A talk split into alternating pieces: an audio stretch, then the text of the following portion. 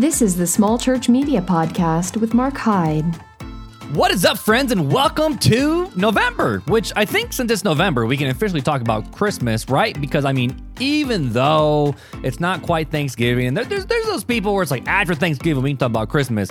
Yo, we pass Halloween or Reformation Day, whatever you want to talk about it. But yo, we are into almost the cold season, which means it's almost Christmas season, and you're hearing Mariah Carey now playing on every single every single speaker all across America. So I guess it's time that it is socially acceptable to talk about Christmas. But here on the Small Church Media Podcast, yo, we've already been talking about it for a week, so it doesn't matter anyways. Well, hey, we are into a six week little mini series talking about how to get your church ready for Christmas. And not just get your church ready for Christmas, but how to help use digital media to maybe encourage your people for the church season and also get some new people into your church to hear about the gospel and the good news about Jesus and using technology to do it. Last week, we talked about the media checklist for Christmas, and in the coming weeks, we got some good conversations. But today, we're going to be talking about FOMO and a digital marketing strategy to increase engagement and excitement for the Christmas season. Now, FOMO might be a word that you've never ever heard before, and it's just us weird millennials and Gen Zers who say FOMO. But FOMO and also FOBO, that's another one. But FOMO is a little tag that a lot of people are using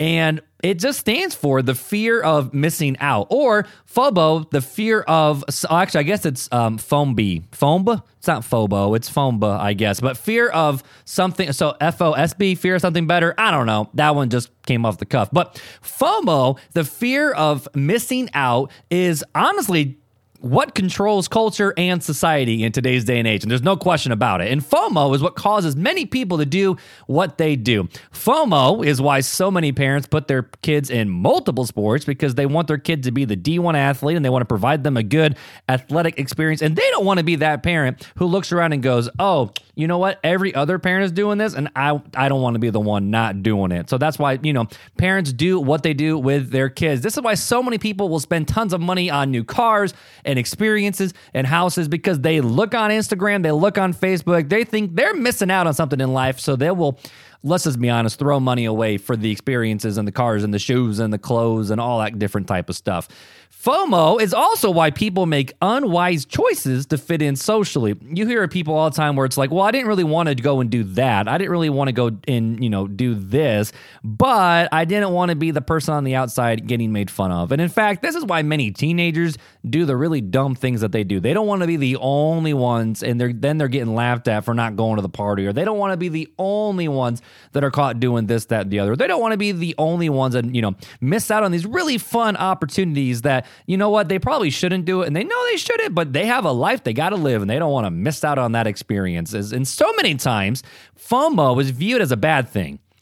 However, smart business people and also artists, particularly music artists, actually use FOMO to get people to buy and show up to their events and cause people to have great experiences. Now, sometimes FOMO is really bad, but in the right hands, FOMO can actually be pretty good. And a lot of musical artists have started to, uh, for lack of a better word, rethink how they do their performances. In fact, you know, Taylor Swift, I mean, what you, you have to be living under a rock to not know who Taylor Swift is, but she runs her entire tours, I believe, on FOMO. You know, she creates these amazing experiences where like she uses technology with these glowing bracelets that connect you to all the other people. So based on the song, like your wristband will change different colors with the people around you and actually will go to the beats of the song. I've heard some will actually like buzz as well. I don't know if that's true or not, but some will actually buzz to let you know that, you know, concert's starting and it will actually buzz and get more and more excited before the big song breaks out. You know, she also brings in intentionally big time special guest artists and guest appearances at every single event, and you never know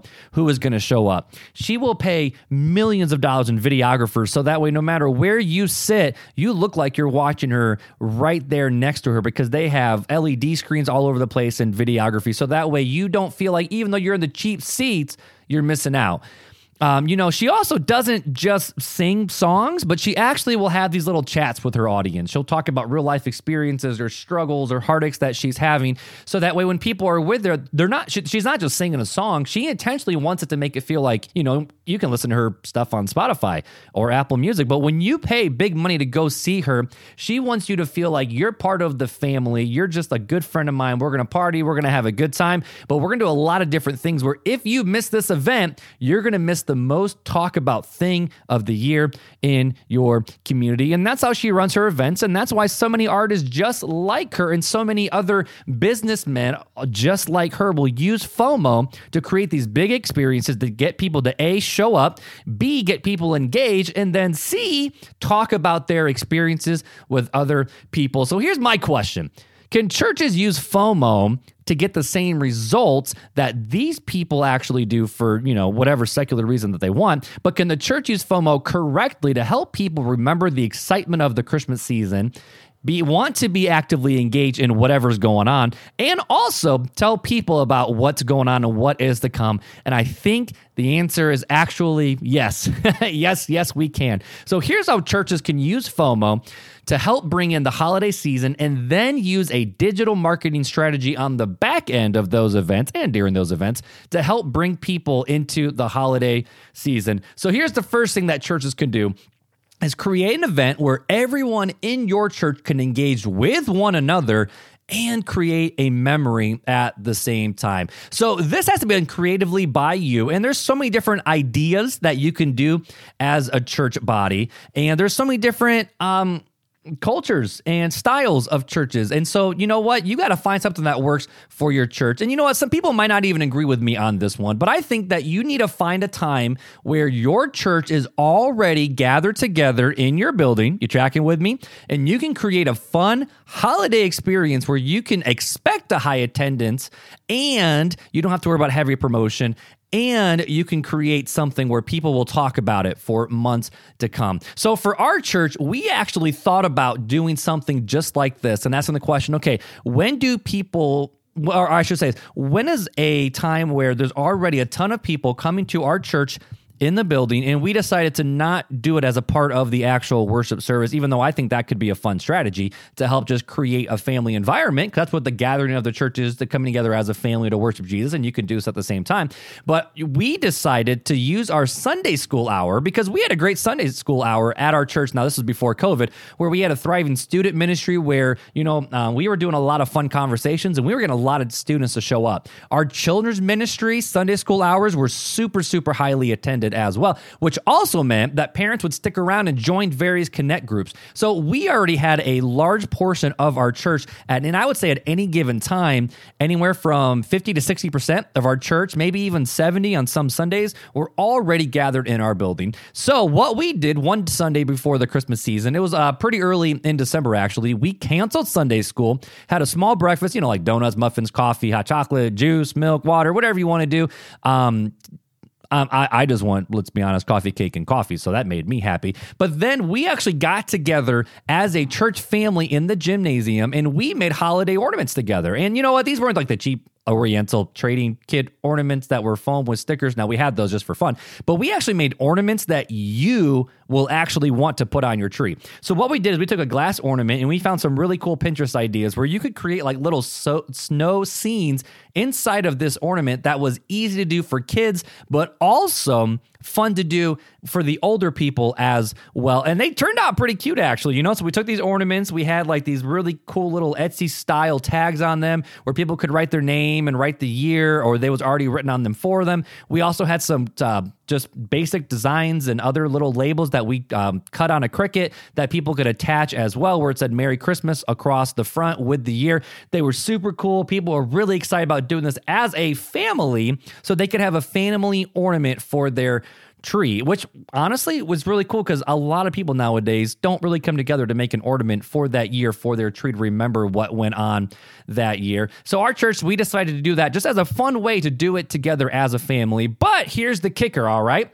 We had an ornament for every single family to take home for their own tree or multiple trees, however they wanted to do it. But we had a ton of extra ornaments intentionally so that way that church members could take an ornament and actually create one so they can invite their neighbors to our Christmas services. So here's what we instructed them to do was we you know take the ornament that you just made with the Christmas invite, bake a dozen cookies, and go invite your neighbors to church. Just say, hey, we wanted to give you a dozen cookies, super normal during the holiday season. Here's an ornament that, which was easy for me, that I would say that Elliot made for you because he was my son, and Evie wasn't really old enough, so it was just Elliot. So Elliot made this ornament for you, and we love to see you at church. And that went over so well with our church family and the community. Now, I want to give you a little bonus if your gears are starting to turn a little bit and thinking, oh, maybe we wanted to, to do an event like this where we create this event that people want to show up in, but then can carry that excitement and invite other people to it. Here's something that I wish we did after this event, and I can't believe we didn't think about this, but something that'd be really helpful for you as a church is if your church people can report back to you to know where exactly they dropped off those cookies. So that way your pastor can take a personalized postcard, again, with that same Christmas graphic, but handwrite a letter to those people and re invite them to the Christmas service. So they were invited personally by the pastor of the church. And then they were also invited by a church member in that community as well. That wasn't just a random person, but it was actually just a neighbor. And then this is where the digital side comes in. So while you're doing this event, just get some pictures. You know, walk around with your iPhone, and it doesn't really need to be a ton. Now, if you get a ton, that's super cool. But you really only need a few good pictures so you can use it on your social media pages, on your Google My Business. Share those memories with your church family so they can share those pictures on their own pages as well. Just to be able to say, hey, we had a really fun event with our church family where we made ornaments together so we can remember the season, but also invite our neighbors to church. Here's a second way that you can use FOMO is to create ways to have various families engage with the actual worship service leading up to Christmas and then again document that with pictures. Whether it's a special song by the kids, like maybe not even a whole kids Christmas program, but just maybe one song for the the 4 weeks leading up to the Christmas service where the kids always sing one song together. Or if your church does advent readings, actually invite entire families up to read those, especially have the kids read part part of those as well. Maybe you can have testimonies from various people just talking about the ways God has blessed them over the year. But whatever you do, try to get as many people involved in your actual worship service as you can leading up to Christmas. And here's why. Because if you can get families to get engaged and involved in the services leading up to Christmas, you most likely will be able to help them stay engaged during the Christmas season. And then again, why take pictures of it? I mean, well, for one, mom and dads want pictures of their kids being super, super cute up on stage doing their thing. But it also helps them be able to remember hey, look what you were able to do as a kid and worship Jesus in doing this and how you serve the church. And you can use those pictures again on your social media, on your website, you know, parent discretion's advised. Make sure you get permissions with that. But again, if you're doing these really cool, unique styles of things in your Christmas service involve or in the services lead up to Christmas, you can take picture of those and document those and use as a way to help show, hey, here's some of the fun stuff that we have lead up to Christmas on your social media. Number three, this is the last one I'm going to give you because, man, we're already past 10 minutes. I promised 10 minutes before we, oh, when we started the podcast, but let's be honest, that's just out the window. But here's one of my favorite things, all right? Here's the third way you can add FOMO to your services. Again, number one is to just create an event where everyone can engage together and create memories and then invite people, get excited about that. Number two, get people actually engaged in the worship services and make sure you take pictures of those. And number three is add elements to the end of each service to help people get excited to come week after week leading up to Christmas. Whether it's ice cream sandwiches, like seriously, just ice cream sandwiches and maybe some like of those orange creamsicle pops. Those get kids freaking out exciting. So maybe it's ice cream sandwiches. Maybe it's a luncheon with very good like like good food, like real food, not like, you know, really cheap stuff, but the good stuff. Or hey, just a carry in. You set up the bounce houses in the gym, you have cookie decorating after church for the teenagers. Maybe you visit the nursing homes as a group, do some Christmas things. One church I know, they did something called Wing Sing, where they all the dudes went and sang at the nursing home. And then after that, they went to Wings, etc., a local wing spot here, and they just had a good old time doing that.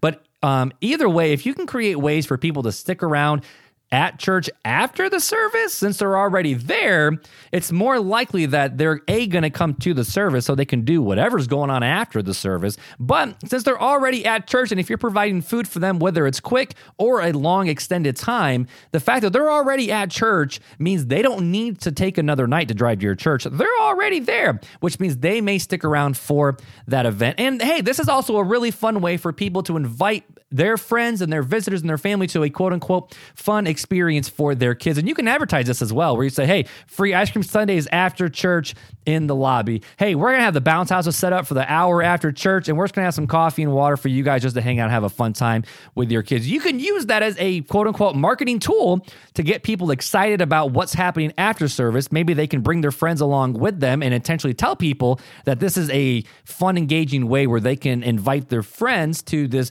experience that they're having after church. So maybe when they walk in your building once, they'll walk in it again when it comes down the road. Here's another fun idea that you can use when you want to add an element before service or even after service is to do a free family photo session. You know, this doesn't need to be expensive, and a lot of churches already do this, but here's where the difference is, all right? Create a little setup in the church and then hire an actual professional photographer, not just some Joe Schmo handing someone their iPhone and then taking a picture, but actually get a professional photographer to station the booth both before and after service. Now, in our church, we were blessed to have a few different professional or semi professional photographers in the church that did it for us for free, but you can normally find photographers that are just looking to serve the church. Um, I have one that will do a service for me for 75 bucks for the whole service. So if you add things on the front and the back end, it might only cost you 100 and 150 150 bucks for your church to actually hire a photographer during the service. And then you can use them during the service to get photos of the actual service. So it's like, you know, two birds, one stone, but it's not just getting pictures for your church to use as marketing materials, but this is a free gift that you can give to your church members. You can take these photos and just send them out to the people or put them on a, a, a little link like a pass is one app that you can do or just stick them in Dropbox or however you want to do it and let people download those photos or you could also take those and make Christmas invites for people already, or make little frames and just say, you know, Christmas 2021 at Livingstone's church, whatever you want to do. You can make that a graphical element so that way people can get both the family photo and also the one that has the tag of the church. And when people share that photo, you can say, oh, these people, like they actually did it at church. That's actually really exciting. And this is also a really fun way where you can get people to come into your service because they know they will walk away with a professional family photo. And busy families have a really hard time getting these things scheduled. So if you can just do it at your church for your people, people will honestly really appreciate it. Now, here's the deal though whatever you do coming into Christmas, coming out of Christmas, Easter, uh, the fall season, whatever you want to do, I'm a big fan, as you can tell, as taking photos as much as possible. Now, the nice thing about doing events like this, like, you know, one specifically around Christmas where you can get people engaged, is a lot of times families will take photos themselves and they can just send you the photos and you don't even need necessarily to worry about, worry about it. But you also could just walk around with a basic iPhone and just take pictures of these events. And here's why this is important you can get content to advertise for your Christmas services on Facebook, on Google, however you want to do it. And here's why people in the community want to see that your church actually likes each other, that they actually love each other, and that they actually enjoy spending time with one another. To have a digital strategy coming out of these quote unquote FOMO events. And here's the strategy we've already talked about it. Get pictures of everything post those pictures online and then use those pictures on your church's website, specifically the Christmas page, if you want, and use those photos to help engage your community by inviting them to take uh, not take place, but to join a place where they can belong and they can be loved by people just like them. Hey, over the next four weeks, we got four more Christmas episodes that we're going to talk about. Next week, hopefully, we're going to talk about the types of content you should be making to advertise your Christmas services. Uh, the next one is how to use Facebook ads for your Christmas services. Then creative and cheap ways to do print advertising, because I still think you guys need to still do that, even though, yes, it can be more expensive, but there's some creative and cheap ways to advertise your Christmas services using print materials. And then creative ways to use videos to invite people to your Christmas services. Hey, I hope you guys enjoyed this conversation. If you could do me a huge, huge favor, if you listen on Apple Podcasts, I would absolutely love it if you can leave me a review there. It helps other pastors and other small churches just like yours find this content. And if you want to take it even one step farther, share this episode with someone else that needs to hear it. If you have any questions or any conversations you want to have outside of this podcast, feel free to hit me up at hello at markhyde.com, markhyde.com, Instagram at T Mark Hyde or Facebook at Mark Hyde Creative. But until next week, guys, take it easy. And hey, I guess have a Merry Christmas season. We're in November, so I guess I can say that, right? Either way, I'm going to say it. Happy Christmas season, peoples. The Small Church Media Podcast is a part of Mark Hyde Creative.